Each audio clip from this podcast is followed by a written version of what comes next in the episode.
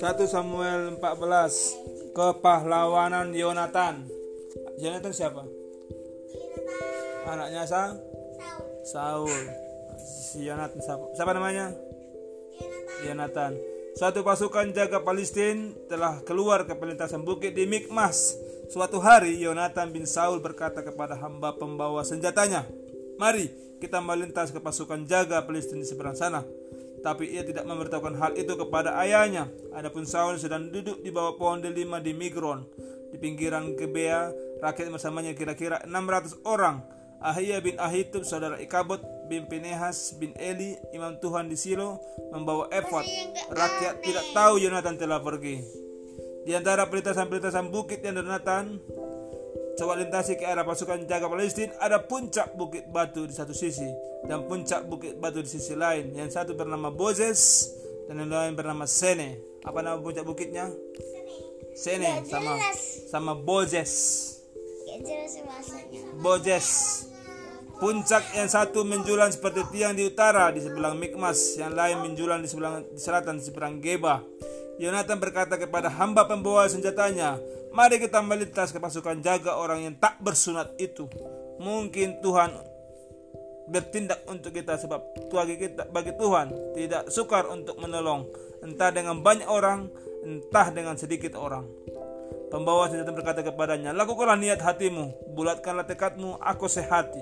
Kata Yonatan, sekarang kita akan melintas ke orang itu dan memperlihatkan diri kepada mereka. Jika mereka berkata kepada kita, jangan bergerak, kami datang kepadamu, maka kita diam di tempat dan tidak naik ke tempat mereka. Namun jika mereka berkata, naiklah ke sini, maka kita naik sebab Tuhan telah menyediakan mereka ke dalam tangan kita. Itulah tandanya bagi kita. Dia minta apa? Tan tanda bahwa Tuhan menyertai dia. Ketika mereka berdua memperlihatkan diri kepada pasukan jaga Filistin, orang Filistin berkata, Lihat, orang-orang Ibrani keluar dari lubang-lubang tempat mereka bersembunyi. Orang-orang dari pasukan jaga berseru kepada Yonatan dan pembawa senjatanya, Naiklah ke sini, kami akan memberi pelajaran kepadamu. Yonatan berkata kepada pembawa senjatanya, Ikut, ikut aku. Tuhan telah menyerahkan mereka ke dalam tangan Israel. Yonatan naik merangkak ke atas diikuti pembawa senjatanya. Orang-orang itu berjatuhan di depan Yonatan dan pembawa senjata menghabisi mereka dari belakang. Jadi mereka berperang. Yonatan melawan siapa? Pasukan Filistin. Kekalahan pertama yang timbulkan Yonatan dan pembawa senjatanya menewaskan kira-kira 20 orang di tempat seluas tengah ladang pembajakan. Berapa orang dikalahkan mereka? 20. Dia mereka dua orang mengalahkan berapa? Noel mengalahkan berapa? 20 orang. Jadi mereka dua melakukan 20 orang.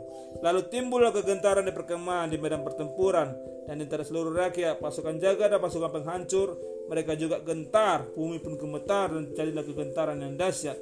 Para pengintai Saul di Gebea Benyamin melihat kerumunan tentara kocar kacir ke sana sini. Saul berkata kepada rakyat yang bersama dia, Periksa, lihat siapa yang tidak dia telah pergi dari kita. Mereka memeriksa barisan, ternyata Yonatan dan pembawa senjata tidak ada. Mereka kata Saul kepada Ahia, bawa tabut Allah kasihnya. Pada waktu itu tabut Allah ada di antara orang Israel. Sementara Saul berbicara kepada imam itu, kegaduhan di perkemahan Filistin kian bertambah. Maka Saul berkata kepada imam itu, lepaskan tanganmu.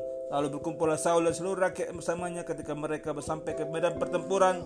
Tampaklah setiap orang menikam temannya dengan pedang. Satu huru hara yang sangat besar.